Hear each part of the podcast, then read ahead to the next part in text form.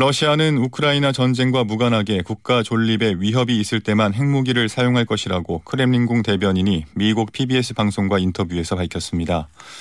크렘린궁 대변인의 이 같은 발언은 우크라이나 침공 1개월이 지났지만 전황이 계획대로 되지 않자 정체된 전황을 반전시킬 목적으로 러시아가 생화학 무기, 소형 핵폭탄 등 대량 살상 무기를 사용할 우려가 제기되는 가운데 나왔습니다.